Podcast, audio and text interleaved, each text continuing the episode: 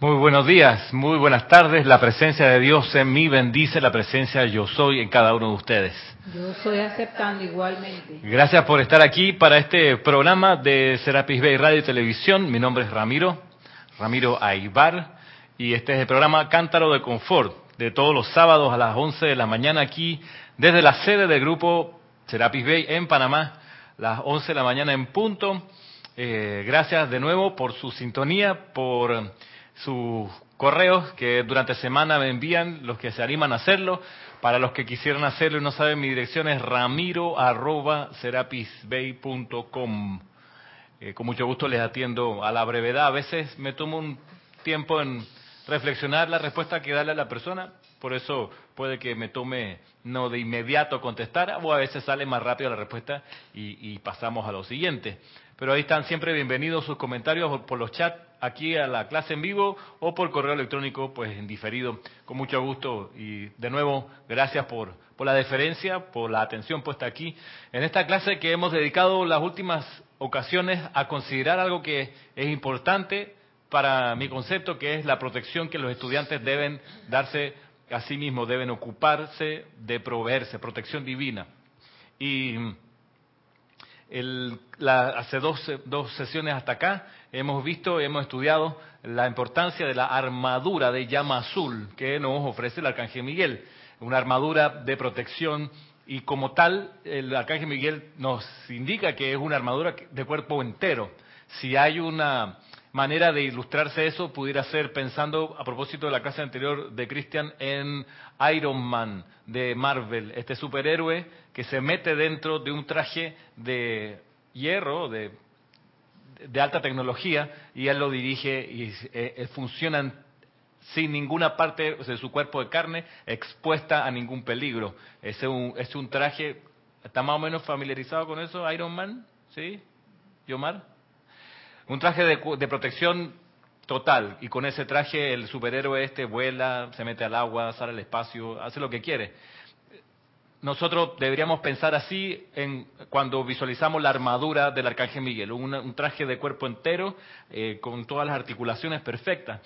Hay una película que están dando en el cine, por si la quieren ir a ver, se llama La muralla, La Gran Muralla. Trabaja Matt Damon y Pascal, ¿cómo se llama? Pedro Pascal, el protagonista.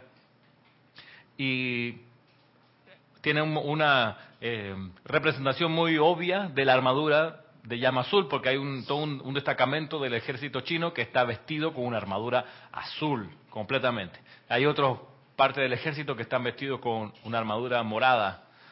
Es interesante, pero ahí sirve como para tener una idea a la hora de visualizarse uno, está clarito con que es una cubierta completa del cuerpo físico. Y mm, pensando en lo que traía colación semanas atrás Salome, acerca de que uno pudiera creer que con tal de estar en armonía y en oración con la presencia, ya eso bastaría como protección. Eh, sí y no. No, porque todavía no somos la manifestación permanente de armonía ni de amor divino, eh, y por ende necesitamos la protección extra de la armadura de llama azul.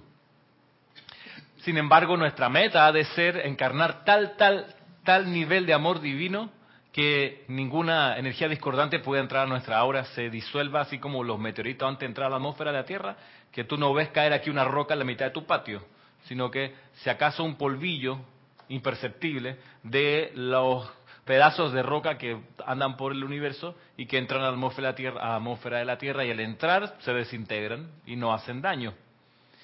La idea es esa, ¿no? Uno ve la estrella fugaz, no es una estrella, ustedes saben, ¿no? Uno lo aprende en primaria, no es una estrella fugaz. Son pedazos de roca que entran a la atmósfera y que se incendian. Entonces, no hacen daño luego acá. Por eso, eh, tener la atmósfera que tenemos en el planeta es una protección de lo que viene de afuera y de lo que sale de aquí para allá.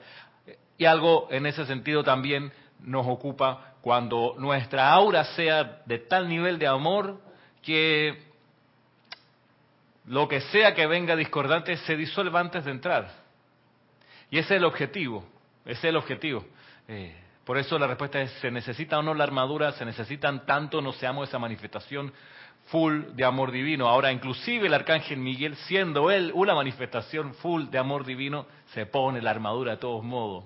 Y él dice, no entra, no se le ocurre entrar al ámbito psíquico y astral sin ponerse antes todo el checherero, todo, toda la protección. Dime.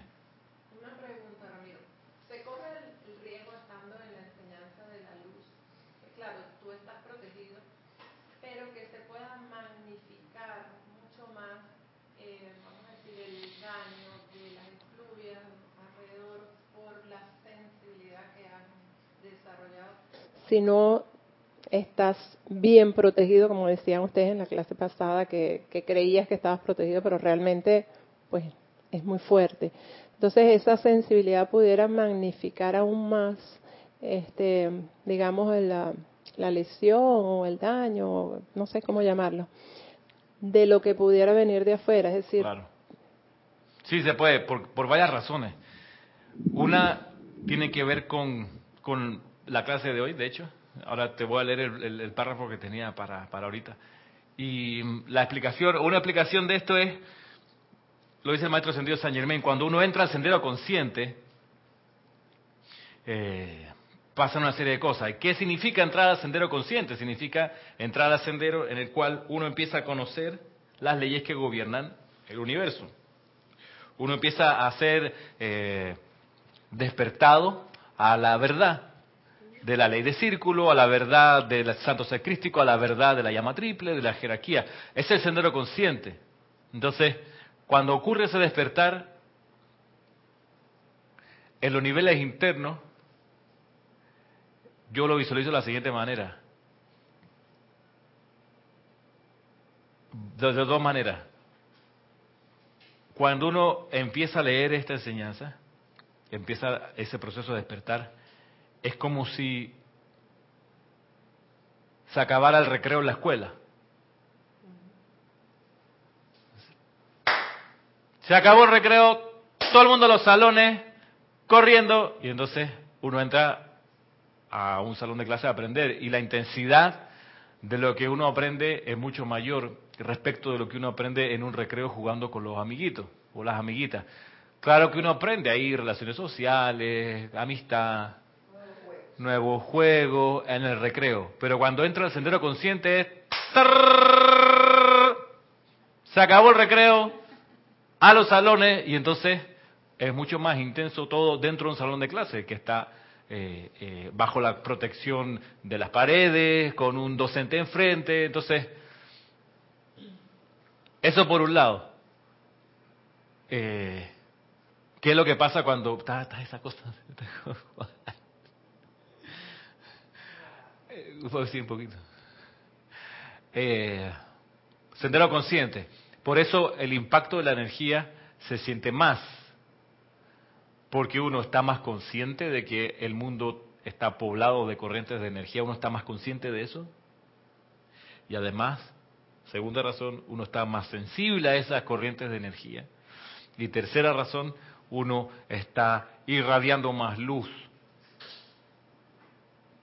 Cuando uno irradia más luz, ahora el pitazo, el llamado, también lo siente todos los electrones que uno ha descargado desde el principio, cuando encarnó por primera vez, y que están todavía en su viaje de regreso, en su órbita hasta regresar a tu corazón.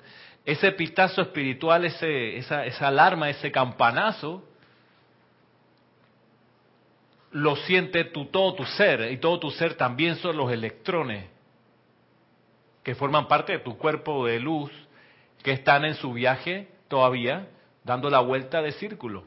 Entonces, al sentir ese campanazo, empiezan ellos ahora a correr de regreso a tu llama triple.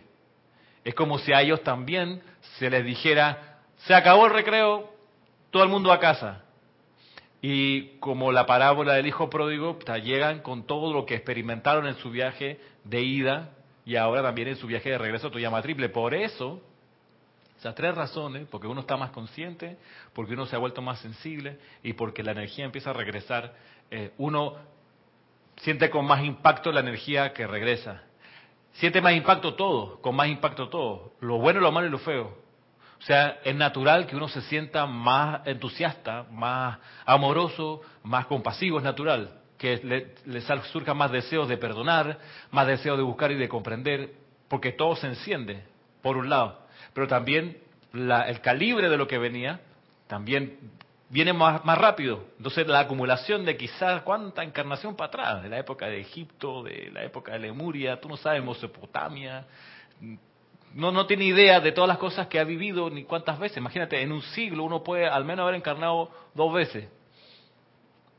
Tiempo atrás, ¿no? Hoy en día, con la esperanza de vida que ha aumentado, la gente como que le da para encarnar una sola vez, vive 70 años, ya se acabó el siglo. Pero antes, cuando la esperanza de vida era de 30 a 40 años de edad, había ocasión de que uno pudiera entrar a la encarnación más de una vez en un siglo. Entonces imagínate cuántos siglos han pasado desde que uno empezó a encarnar. Y toda esa energía, todos esos electrones que quedaron por ahí, también recibieron el, llamado, se acabó el recreo, regreso a casa todo el mundo. Por eso uno siente con más, más fuerza lo que viene. Y de ahí una de las razones de usar, de todos modos, siempre la armadura de llama azul y también la llama violeta transmutadora. Yo hago siempre la invocación de la llama violeta y hago, hago el llamado para que la presencia yo soy proyecte la llama violeta transmutadora. Hago el llamado a la presencia yo soy el arcángel Zadkiel para que proyecten y flameen la llama violeta transmutadora en toda la energía discordante que yo he enviado adelante. Y también en toda la energía discordante que viene de regreso.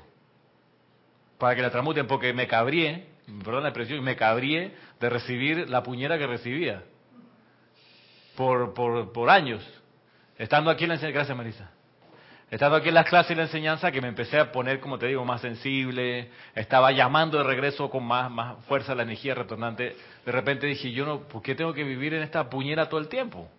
Que entro al lugar y siento que me cae un equipo de fútbol americano encima, y yo, yo no quiero vivir así. Entonces, lo que razoné fue, le estoy dejando que llegue sin transmutarse demasiado cerca mío.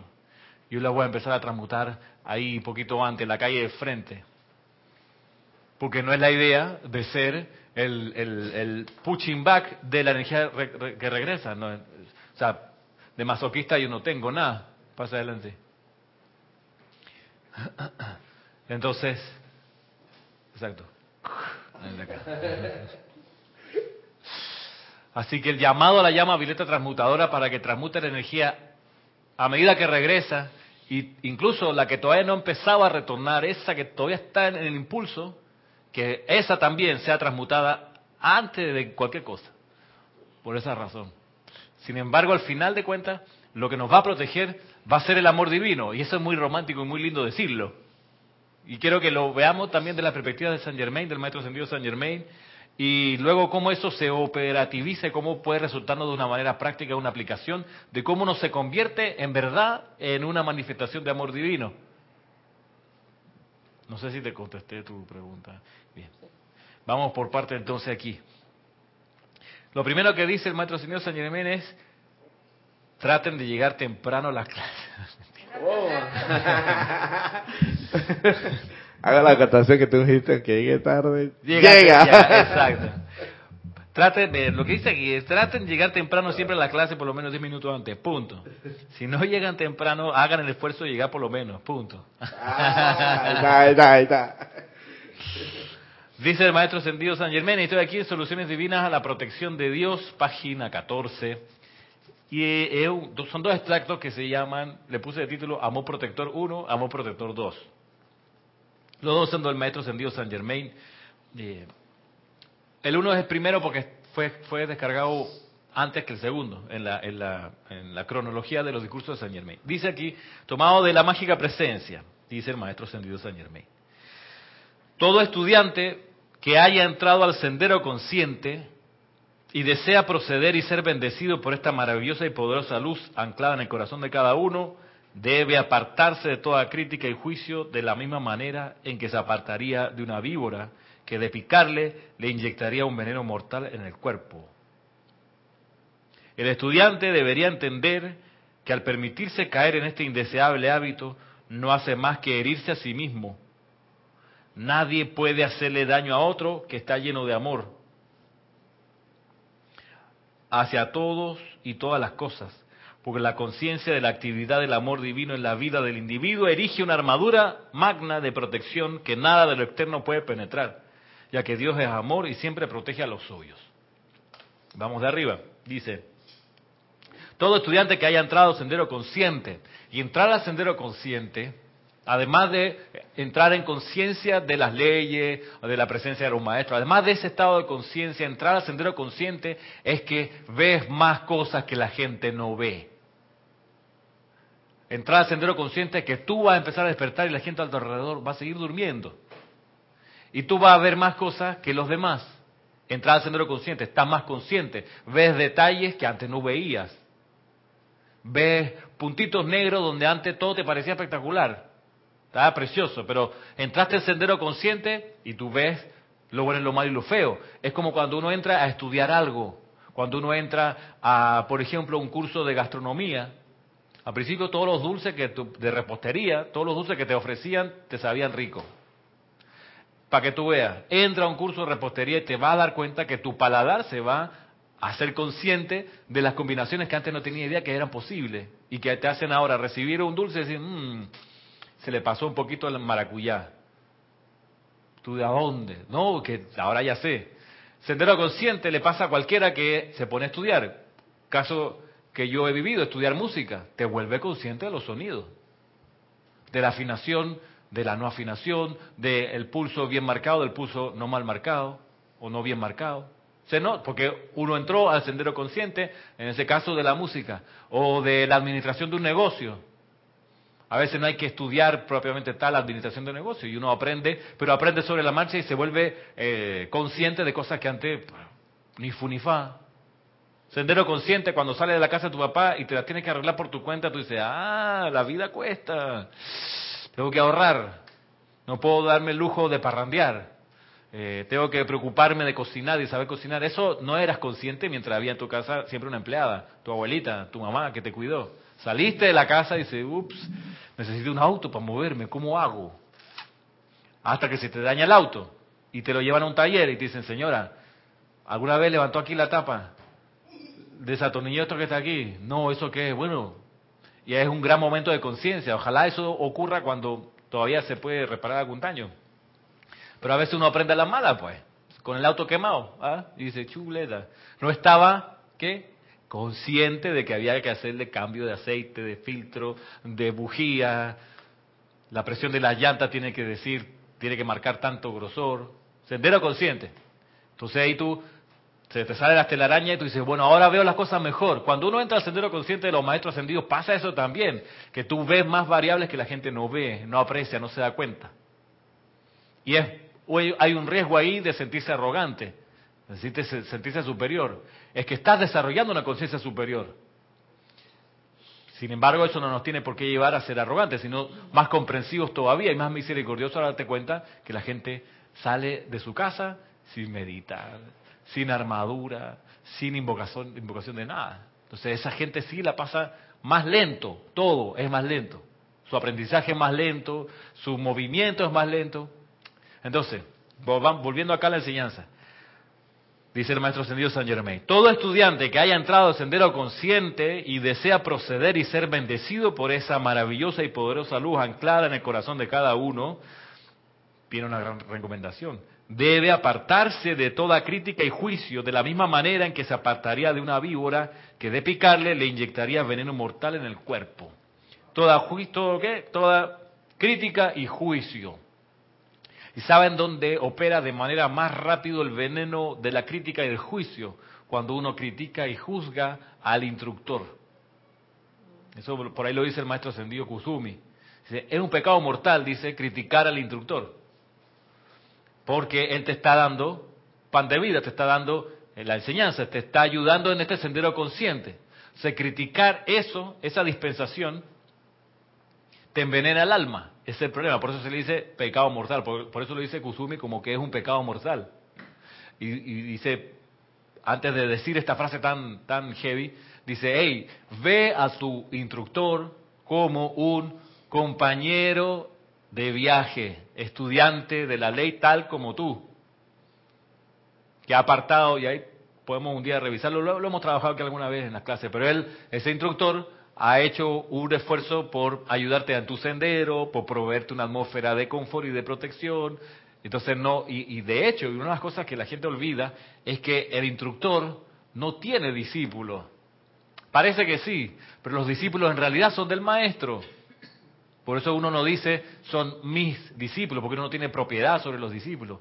Por eso, y Jorge lo tenía muy claro, él nunca se refería a mi grupo, él nunca decía mi grupo de Panamá. Él decía el Serapis, haciendo referencia a los miembros del grupo. Voy para el Serapis, voy a ver a la gente del Serapis. No decía voy a ver a la gente de mi grupo, porque no, él estaba claro que no hay propiedad aquí. Los estudiantes no son del instructor. El instructor es un representante, entre comillas, temporal del maestro, que es el gurú interno de los estudiantes. Entonces, cuando un estudiante o una persona por ahí desea profundizar en su conocimiento de las leyes de la vida que gobiernan el universo, lo dicen los maestros, hay un llamado del Santo Secrístico a la guardiana silenciosa de la ciudad para que la guardiana silenciosa busque entre los maestros ascendidos quién puede atender en los niveles internos a esa alma que quiere más enseñanza. Entonces es ahí donde se le ubican aquí en el plano de la forma instructores o instructor o instructoras que le puedan ayudar a esa alma que está despertando, que tiene hambre y sed, saciar su hambre y sed. Entonces el, el instructor nada más es un corre, ve y dile, un mensajero, punto. Por eso el instructor físico aquí no tiene, no tiene discípulos, no son de él. Lo que uno, por eso es un servicio eh, tan especial, dar clase. Porque uno como instructor también está aprendiendo. Entonces, viene uno como discípulo y se pone a criticar y a juzgar al instructor, se está pegando un tiro en el pie. Porque uno mismo pidió despertar su conciencia, la vida le responde con un suministro opulente de instrucción, y dice, ah, no, me cae mal, mira, lo vi en un error. Es como cortarse una vena, decir, por eso el maestro señala acá, lo dice en términos generales de la crítica y el juicio de cualquier tipo, pero les, traigo a su atención la crítica y el juicio hacia el instructor, porque en estos días lo leí y me pareció que es relevante que lo, lo refresqué en la memoria. Voy más adelante, dice aquí, el estudiante debería entender que al permitirse caer en este indeseable hábito no hace más que herirse a sí mismo. Nadie puede hacerle daño a otro que está lleno de amor hacia todos y todas las cosas, porque la conciencia de la actividad del amor divino en la vida del individuo erige una magna armadura de protección que nada de lo externo puede penetrar, ya que Dios es amor y siempre protege a los suyos. Vamos unos minutos más a ver cómo, cómo hacer práctico esto de, del amor. Paso a la segunda sección, amor protector número dos, también del maestro ascendido San Germain, pero de instrucción de un maestro ascendido. Dice lo siguiente. Cuando un individuo genere suficiente amor divino y lo proyecte hacia todas las actividades externas, podrá comandar lo que se le antoje a través de la magna presencia yo soy y su solicitud siempre será acogida. Podrá internarse entre las bestias salvajes de la jungla sin que nada pueda hacerle daño. El amor divino, cuando se genera conscientemente dentro del individuo, es una armadura invisible, invencible e invulnerable de protección contra toda actividad perturbadora. Solo hay una cosa que puede producir la perfección en cualquier parte del universo y es el suficiente amor divino. Por lo tanto, Ama intensamente a tu magna presencia yo soy y ninguna otra cosa podrá entrar a tu ser o mundo. Vuelve otra vez el asunto de que el amor divino es la más poderosa protección. Una armadura invisible, invencible e invulnerable de protección contra toda actividad perturbadora. Bien lo pudiéramos nosotros identificar en la experiencia del Maestro Ascendido Jesús. Amaba la vida tanto que por más que la gente lo abuchó, lo ridiculizó, habló mal de él, le proyectó todo tipo de energía discordante, se mantuvo incólume, resucitó y logró su ascensión. Producto del amor que irradiaba. Incluso no perdió la cordura, pudiéndola perdió después de todo lo que ocurrió. Entonces, para llegar a ese nivel de maestría, Antes de llegar a ese nivel de maestría, tenemos la ayuda de la armadura de llama azul, de la Arcángel Miguel. Pero en pos de buscar esa, esa maestría, de lograrla, hemos de tener en cuenta que el amor divino es más que lo que se descarga por el tercer rayo rosa de amor. El amor divino no es un atributo exclusivo del tercer rayo rosa de amor. El amor divino no solo es comandado por la arcangelina Caridad, por Lady Nada, por el Mahachohan, no solo descargado por ellos. El amor divino es descargado por todos los seres ascendidos. Y el amor divino es finalmente lo que nos va a permitir lograr nuestra ascensión y graduación de aquí. Ahora, ¿cómo tú desarrollas esa conciencia de amor divino que también se convierte en una armadura de protección? La desarrollas entendiendo que el amor divino es todo. Ok, esa es otra frase hecha y otro eslogan. Ay, sí, el amor es todo. Como dice el canto del Templo de la Verdad. Haznos sentir que el amor lo es todo para ir por la tierra llevando tu luz. Que esa letra está puesta así, precisamente porque cuando la amada Palas Atenea recibe a la gente en el templo de la verdad sobre Creta, su instrucción versa fundamentalmente de acerca del amor divino y cómo lograr ser una manifestación del amor divino. Por eso la letra del canto dice así, marchamos al templo de la llama verde en busca de la verdad para librecer. Templo sagrado de la verdad crística. Toda nuestra atención va a tu ignio corazón, ya que guardas el secreto de la creación. Haznos sentir que el amor lo es todo para ir por la tierra llevando tu luz. Dice, haznos sentir, no dice, haznos comprender, explícanos. No, no, haznos sentir, porque de eso se trata, finalmente, que sintamos que el amor es todo. Y eso va a ser una gran protección. ¿Cómo se construye eso? He dado en otras clases herramientas para ir construyéndola. Una de las que más uso y que más me gusta es la visualización y la respiración rítmica. Y esa visualización tiene que ver con la reproducción en el aura de uno de una copia del cuerpo causal. Cuando lo hagamos y seamos así realmente, que en nuestra aura de manera ordenada está la pulsación de las siete virtudes divinas, nuestra aura va a ser una aura de amor divino. Para que nuestra aura sea una aura de amor divino, no necesariamente tiene que estar llena de llama rosa. Tiene que estar llena de los siete atributos de la divinidad. Comenzando por el atributo o los atributos y la vibración del primer rayo azul, que nos ha de envolver como una esfera de llama azul. Luego envuelta en la esfera de llama dorada, y así luego la llama rosa, más adelante la llama blanca, envolviéndonos como esferas concéntricas. Después la llama verde o la esfera de luz verde, después la oro rubí, finalmente la periferia, la violeta. Si nuestra aura es así todo el tiempo, nos pueden tirar un bazucazo y se va a disolver antes de entrar aquí al corazón, antes de impactarte en la parte física. Claro, si uno acoge crítica, juicio y condenación, envenenas tu sistema y rompes la protección de esta, no solo de tu armadura, sino de la aura construida así de manera eh, sucesiva y ordenada. ¿Está bien, Roberto? Sí, ya se acabó la tos. Ahí vamos a ver. Pensemos. Una manifestación. Pensemos, vamos de menos a más, o de, de, de uno en adelante. El amor divino comienza o tiene que ver en un principio con una cualidad del primer rayo que es muy valiosa, que es muy preciada, que es, Yomar, el orden. En tanto uno cultive la conciencia de orden, va a estar manifestando amor divino. Orden.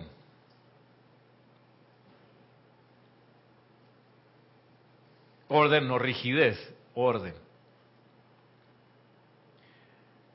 Cuando las cosas están ordenadas es más fácil el movimiento. Piensa en tu habitación. Cuán ordenada está. Cuán fácil es moverse. Viste, ahí acaba de haber un desorden. va, va, va ella. Está buscando COVID.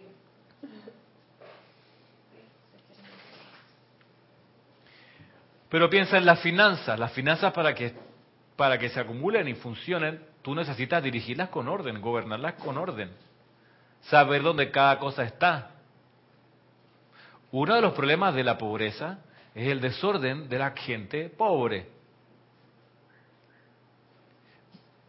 Yo siempre me he preguntado a qué se debe las situaciones financieras que nunca, no se ven en orden. Y yo digo, quisiera conocer más acerca de esto, qué puedo hacer para no que no me falte nada. Comenzando por orden, mira que, que los países que tienen más educación son generalmente países más prósperos. Y la educación significa que se le da a las personas un orden para que funcionen, un orden mental. Y ese orden te permite, por ejemplo, eh, ser ordenado con tu haber, con tus cosas, con tus vasos, con tus eh, útiles de cocina, con tu ropa. El cultivo del orden a nivel personal te ayuda a manifestar amor divino. En mi caso, por ejemplo, yo no, no, no, no tolero, porque me parece desorden, no tolero la cama deshecha, por ejemplo. Si ya me levanté, me bañé, yo me regreso a estirar la cama, por ejemplo. Tengo claro dónde dejo el dinero, las llaves, la cartera. Es una manifestación de amor, de atención al detalle. Tú quieres dirigir una empresa que funcione, tú no eres desordenado con las finanzas, tú no eres desordenado con la plata. Ahora, si eres desordenado con la plata, normal, lo normal que va a pasar es que se te va a acabar en algún momento y no vas a poder hacer andar tu negocio o tu vida. Si eres desordenado, dice, ah, no, como decía Marisa, la plata viene y va, yo no sé, hoy tengo, mañana no tengo. Si está en ese plan, Chuso Marisa. Ahí me acuerdo de Jorge, pasarán más de mil años, muchos más. Yo no sé si tengamos la eternidad, pero allá tal como aquí. Sí, en vida quedará sabor a ti, sabor a mí, sabor a, mí. Tanto tiempo disfrutamos de este amor. En el alma solo tengo soledad. En fin.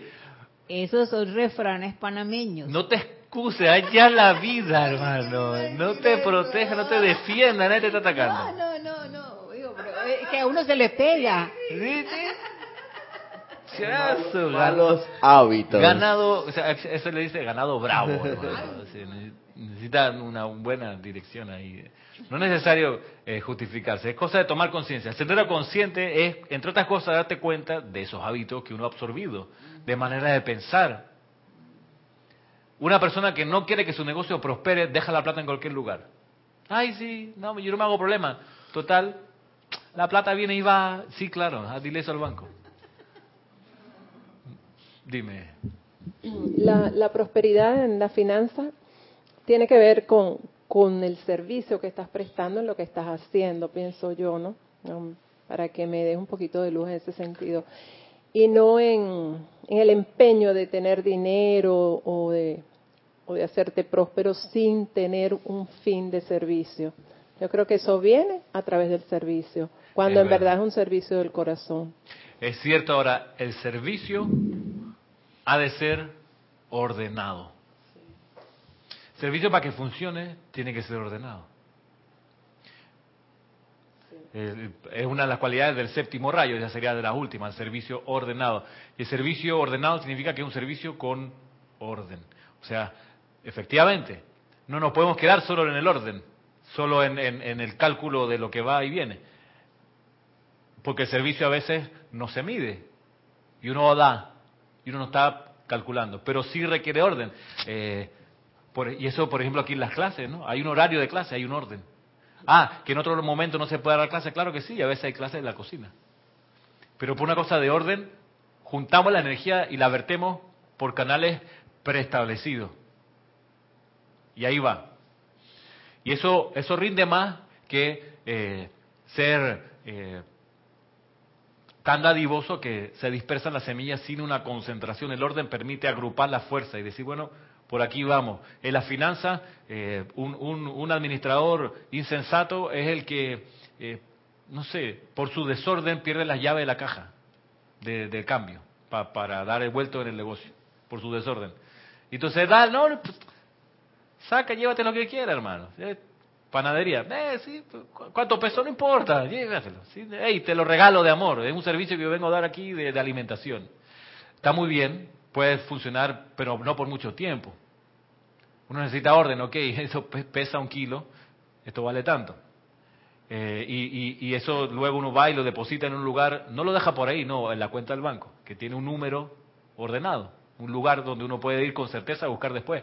Entonces, en, en- la buena voluntad es una cualidad de primer rayo que uno ha de tener en el aura. Y esa buena voluntad para que funcione necesita ser una buena voluntad ordenada. Es así. Es así. Y es una y eso, todo eso es amor. Cuanto más te amo, mejor ordeno la- la- los recursos para que el servicio, el servicio de amor que te dé cumpla mejor el cometido. Amor. Es interesante. ¿Qué ibas a decir?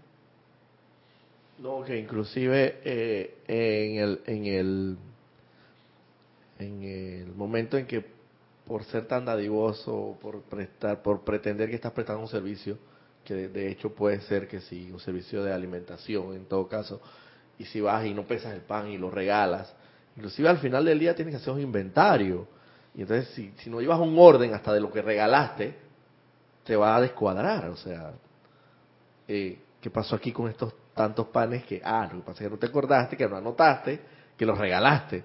Entonces, hasta en eso va a haber un orden. Por- para que te cuadre todo, o sea, entonces exactamente la, la, no hay faltante, no hay sobrante, todo es perfecto. Y por último, si hubiera que quede en, en algún lugar registrado, se le dio a la Sí. familia tal un descuento. de- Ese es Claro, orden. eso es orden, eso es orden. No es ser sobreescrupuloso, y que no- sino que es, es una cosa de orden. Si uno se vincula luego con un banco, el banco ahí sí no le tolera a uno ninguna resbalada.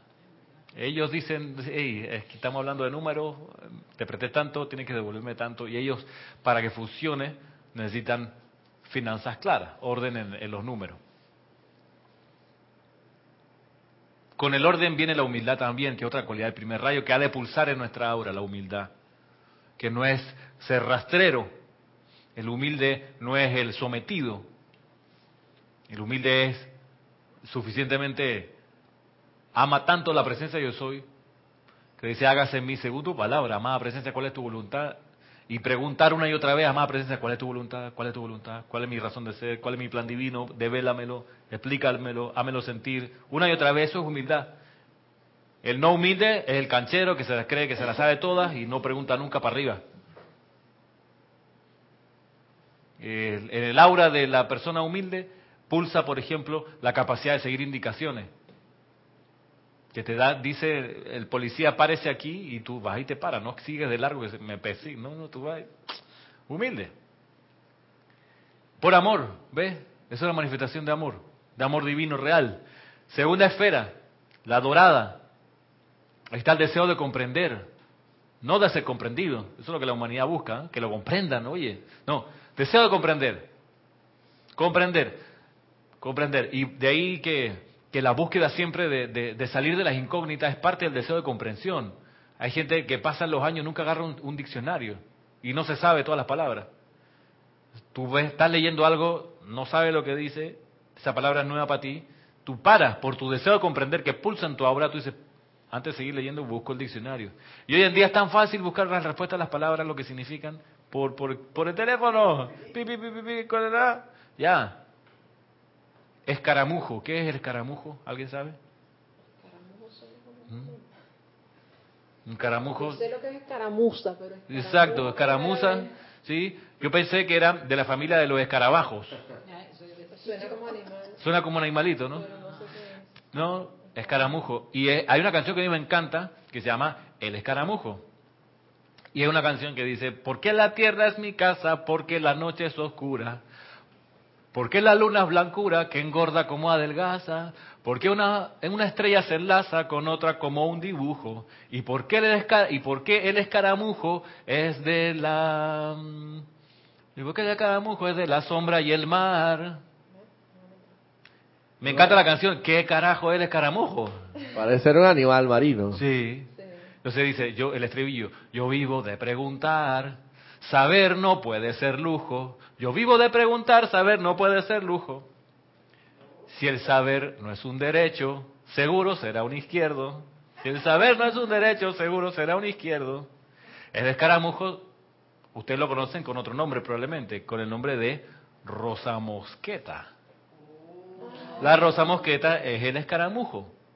¿Y qué es la rosa mosqueta? Busca tú que la rosa mosqueta es una, es una, es una flor de la familia de las rosas, pero que se come. Se come y es un cítrico muy potente. Y de ahí sacan unas cremas. unas cremas de rosa mosqueta, faciales y perfume de rosa mosqueta. Ahora también se le llama escaramujo. Por amor al saber, tú no dejas pasar una ignorancia que tengas. Tú lo buscas porque amas. Amor también, deseo de comprender, es amor.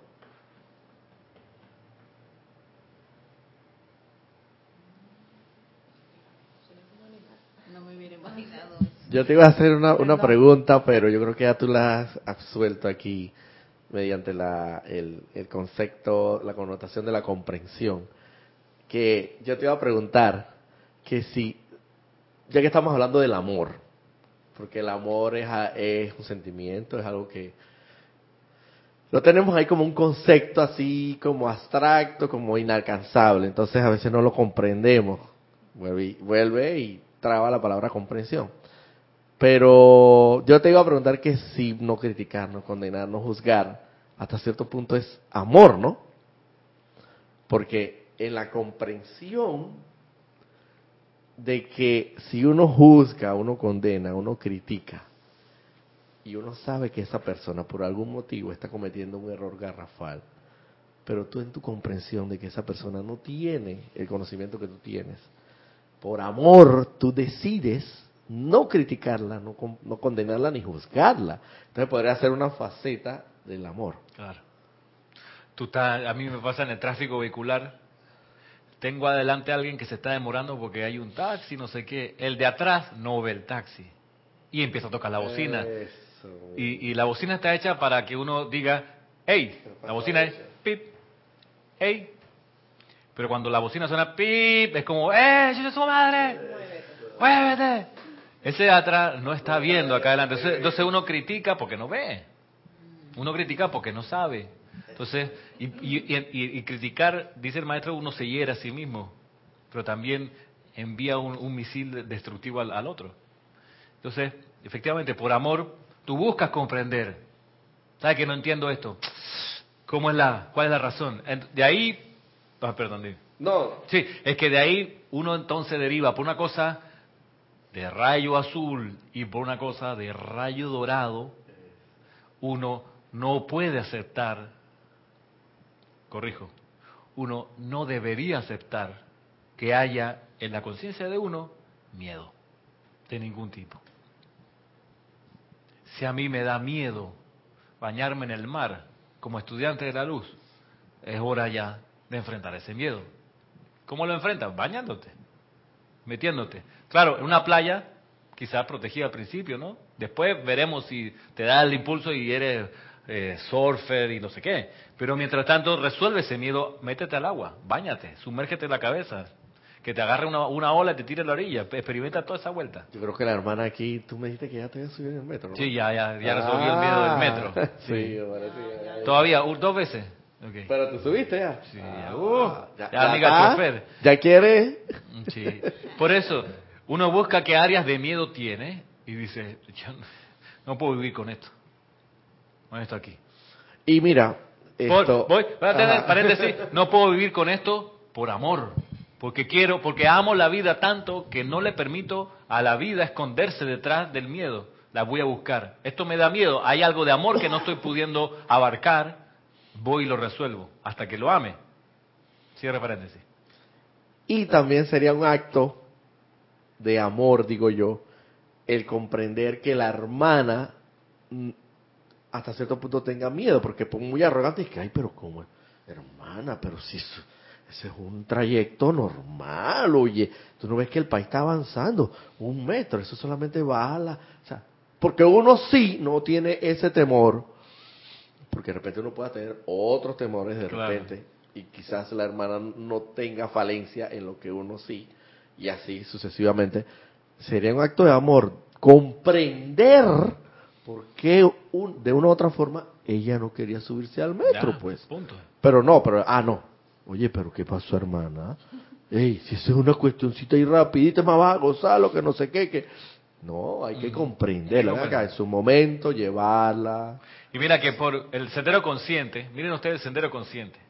Cuando uno toma conciencia de los riesgos del transporte, uno se da cuenta que los, medios de transporte más seguros generalmente son los que uno más miedo le tiene de manera infundada.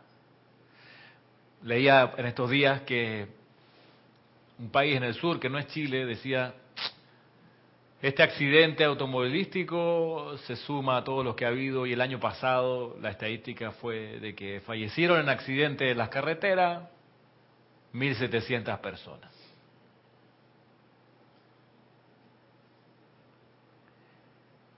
Choque de bus, de carro, de barranco, fra, que se cayeron 1.700 personas en transporte de cuatro ruedas o más ruedas, pero en las calles, las carreteras.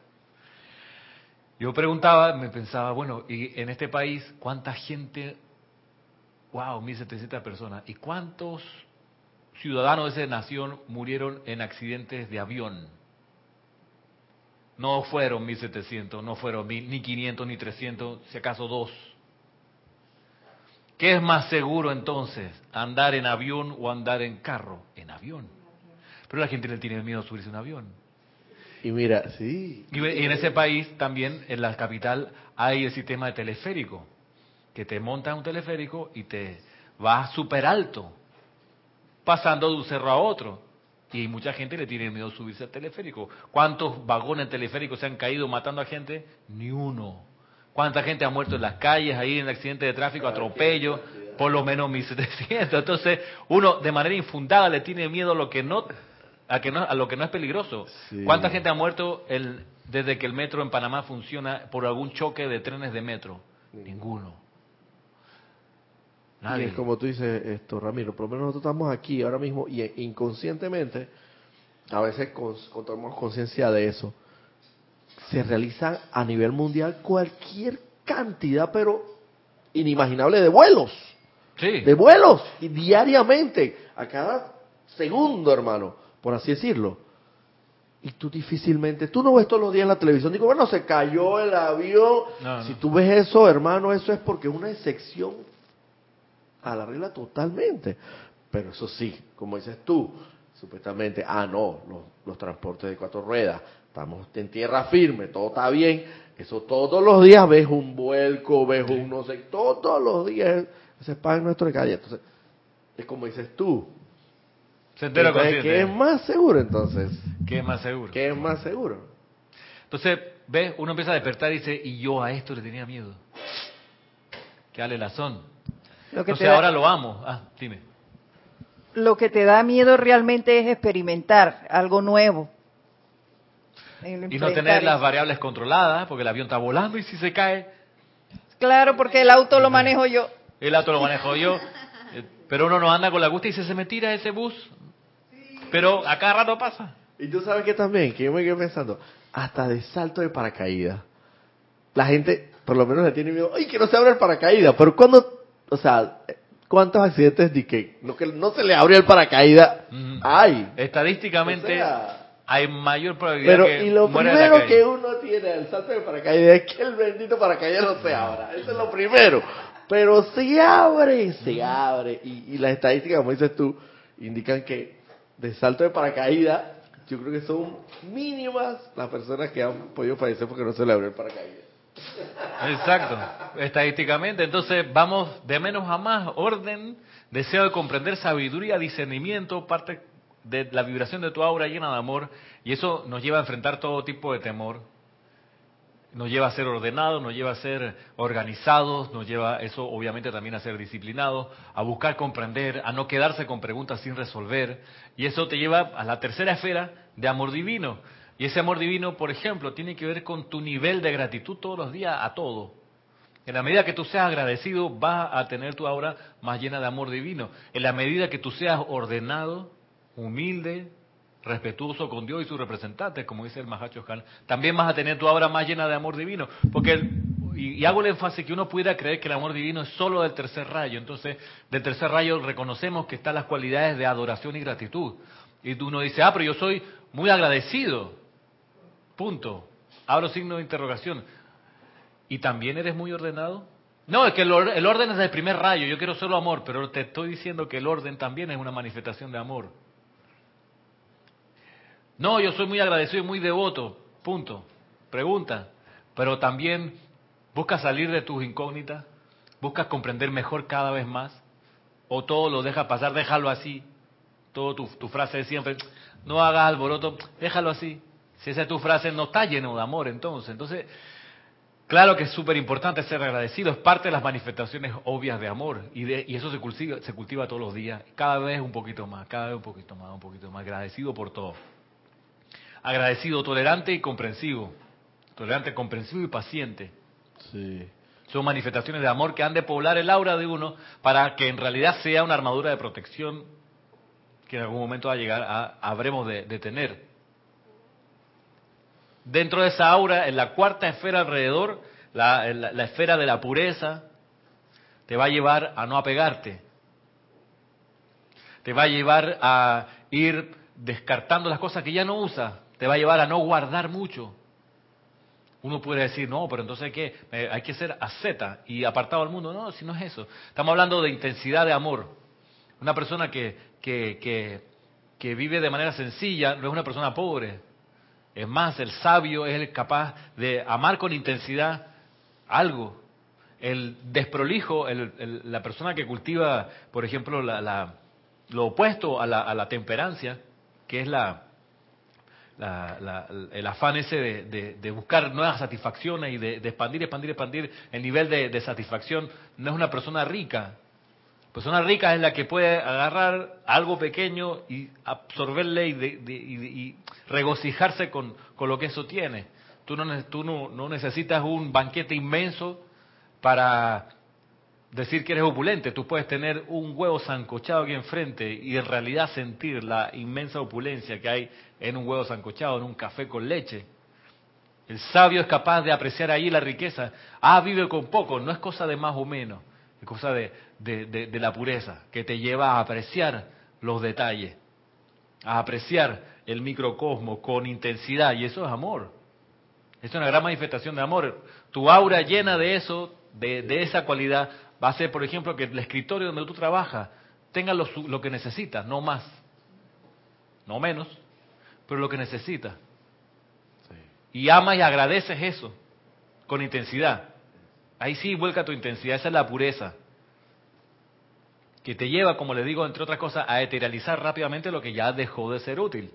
Tú no guardas chécheres porque a lo mejor más adelante lo vas a necesitar. No, tú ya hiciste el razonamiento, esto no me sirve, no me va a servir por un buen tiempo, lo voy eterealizando, vendiendo, regalando o botando a la basura. Parte de las cualidades de eso que ha de tener tu aura llena de amor. Y como, como parte de las cualidades del cuarto rayo, tu aura ha de ser una aura siempre, cuando está así, de entusiasmo. En ti nunca va a haber un desánimo. No es que haya baches en la carretera, sino que ¡pum! hay un bache, pero de una vez oh, subes tu estado de ánimo. Eso es tu aura, es una aura llena de amor. Entonces por eso la gente va a entrar a ti y se va a sentir cómoda, se, va a sentir animada, se va a sentir alegre. No por lo que tú digas, sino por, lo que pulsa en tu aura. Y eso porque has cultivado la dimensión blanco, cristal, en tu ser, en tu atmósfera. Consciente de eso y eso es amor. Eso también es amor. Eso es altruismo, eso es consideración por el otro. Tú, y no es que uno no sienta momentos de depresión y de decaimiento, pero rápidamente lo vas sacando. Es como el miedo. Rápidamente lo vas resolviendo. Esto me da miedo, voy para allá.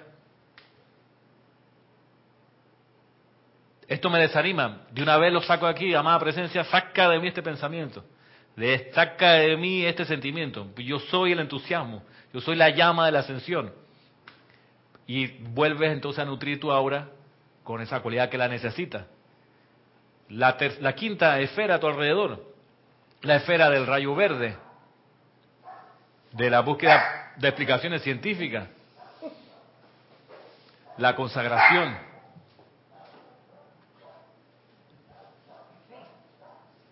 Eso te lleva, por ejemplo, a evaluar las cosas y a considerarlas bien, no las aceptas porque sí. Entonces, bueno, ¿esto tiene una explicación o no tiene explicación? Si alguien te dice, no, créelo porque es así y ya, mm, eso en tu aura pues no funciona. Porque el espíritu científico de esa vibración te hace, eh, por ejemplo, darte cuenta de las falacias en que las personas sostienen su conocimiento. ¿Qué es una falacia? Es un falso razonamiento. En tu aura llena de verdad, el falso razonamiento tú lo detectas. En estos días estaba yo en una entrevista en el colegio, con la psicóloga del colegio, hablando de un tema de unos estudiantes. Y, y la, la, psicóloga viene y dice, no, lo que pasa es que los últimos estudios de Harvard, así fue su frase literal, indican que esto y lo otro. No se lo dije porque sería grosero de mi parte. Pero yo pensé, oh, o sea, porque lo dice Harvard, es verdad. ¿Ah? Es una falacia de ella sostener una convicción porque otro lo dice. No, que lo dijo Einstein, entonces es verdad. No, esto lo, el Dalai Lama, buenísimo, mira la idea que tiene de, debe ser así. ok, lo puedes decir. Razónalo tú mejor. Razónalo tú. Que tú, que tú, lo que te dice, lo que te informa, tú entras y dices, espérate, esto pasa el filtro de lo sensato, esto eh, me hace sentido, no porque lo diga fulano o fulana, sino en verdad esto realmente es sensato, eh, yo lo he experimentado, funciona o no funciona. Y eso, eso en tu aura, que pulse y que tú lo tengas en tu actitud, hace, en serio, te hace una manifestación de amor y de confort.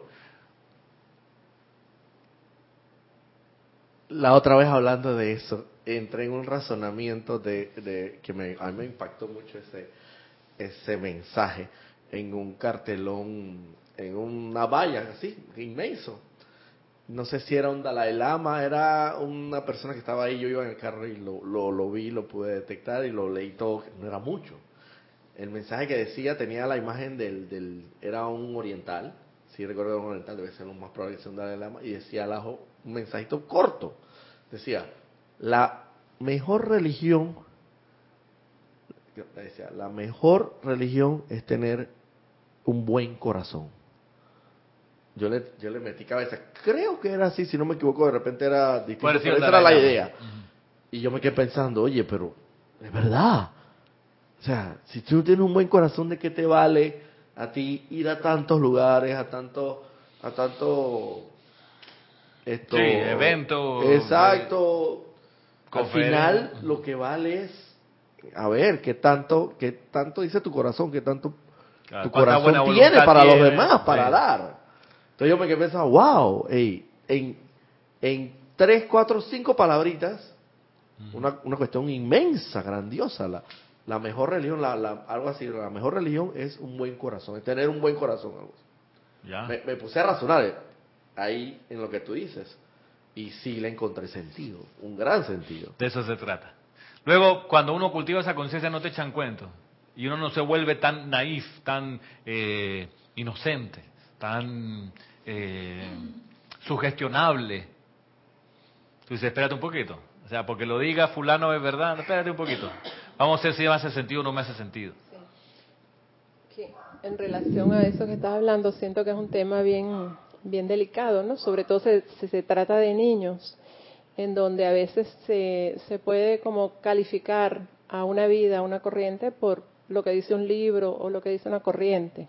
Yo recuerdo el caso, bueno, yo he trabajado con, en esa área con niños, de un representante, he trabajado en educación también, que llegó y trajo un informe muy fuerte del niño, calificado por todo esto, el Stanford Bean y el qué sé yo, que es un corte transversal que hace en un momento y no tiene que ser verdad, no tiene que ser la verdad. Y estaba tan angustiado este representante, yo le dije, mira, vamos a, guardar eso, olvídate de esto, ah, hay que trabajar con el niño largo, y olvídate de esto como que no existiera, como que no te lo hubieran dado. Es bien delicado porque se está como calificando una vida como para, en ese momento, para el resto de su vida, en muchos casos. Y porque lo dice una corriente. Entonces siento que, sobre todo los psicólogos, no, mi respeto a los psicólogos, pero em, trabajan con el libro, lo que dice el libro. Y tú una corriente de vida no lo puedes calificar por lo que dice un libro. Se puede dar parámetros, nociones, pero Exacto, es una guía una guía. como para tú este, tener ahí un, un punto de partida. Exacto. Sí, pero eh, eh, Ramiro, no nos vayamos tan lejos. El hecho de que estemos aquí es porque de por sí llegamos al razonamiento, al discernimiento de que lo que nos decían en, en, la línea del catolicismo, del cristianismo, no nos bastaba. Y, y en nuestra mente lo cuestionábamos, o sea. Pero es precisamente por eso, como dices tú, que mucha gente está inmersa en la oscuridad, porque sencillamente no cuestionan nada, ni disciernen, y sencillamente dicen, bueno, porque lo dice el, el sacerdote, es así y punto. Esto yo no lo cuestiono, porque lo dice eh, el, la sagrada, el sagrado libro, no sé cuál sea, el Corán o la Biblia, lo que eso es así, punto, no lo cuestiono, pero precisamente por eso, por eso nosotros estamos aquí, porque hemos cuestionado eso. Y hemos y, y hemos nos hemos dado cuenta de que eso no nos satisface espiritualmente. Y por eso hemos salido de esa de esa Sí. Y sí, y, y- y es una advertencia de todos modos de, de, de no por conocer ahora la enseñanza perder ese esa independencia de razonamiento, esa independencia de criterio. O sea, porque puede uno luego recostarse y decir, bueno, lo dice San Germain, ¿eh? Entonces, está bien que lo diga San Germain, pero te hace sentido o no te hace sentido, te, te lleva a tener un mejor corazón o te hace la vida eh, más llena de amor o no. Entonces tú dices, ok, sí, no. Por eso aquí no se patrocina la fe ciega, creer a pie juntilla lo que se dice en la clase, sino que bien, gracias, voy a revisarlo, voy a pensarlo, sin demorarse tres años en razonar, sino que, ok, esto sí me hace sentido o no me hace sentido. Entonces hace que tu convicción y tu pulsación aquí sea más diáfana, más honesta, más franca, más, más consciente. Yo también, o sea, quería contar una experiencia que me parece que va con esto.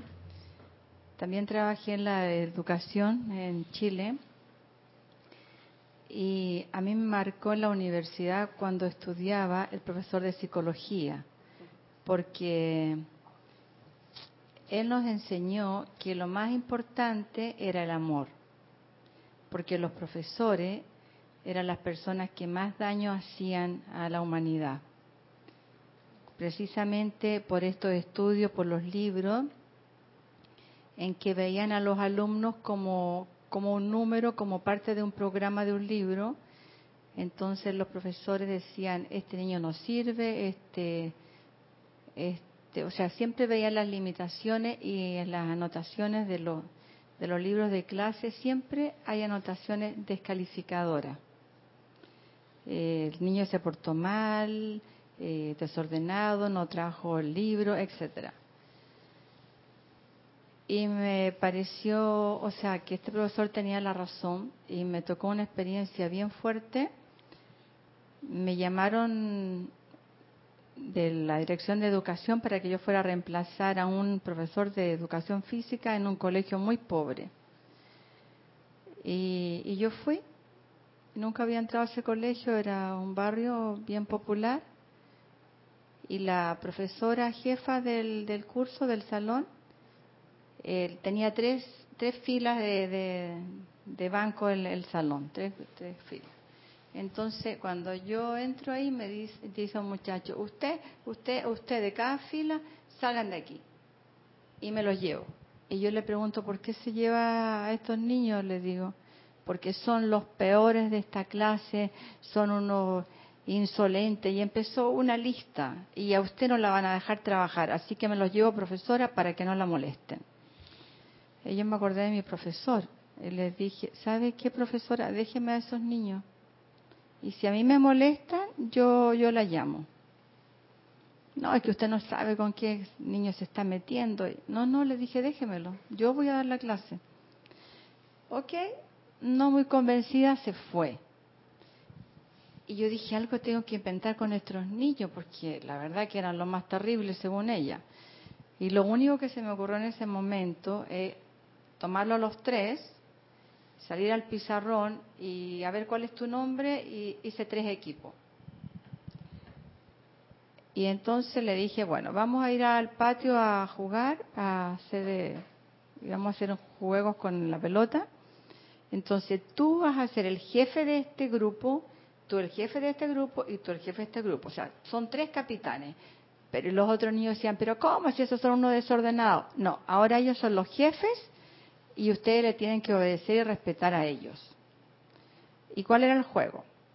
Se me ocurrió que íbamos a jugar a los valores. Entonces, si íbamos a hacer una competencia entre los tres equipos, pero ese jefe era responsable del comportamiento de todo su equipo. O sea, que si uno de esos alumnos faltaba la regla, empujaba a otro, eh, decía una palabra fea, eh, que eso era súper normal ahí, o cualquier cosa que rompiera la regla de los valores, entonces aunque fueran ganando, iba a ir perdiendo puntos.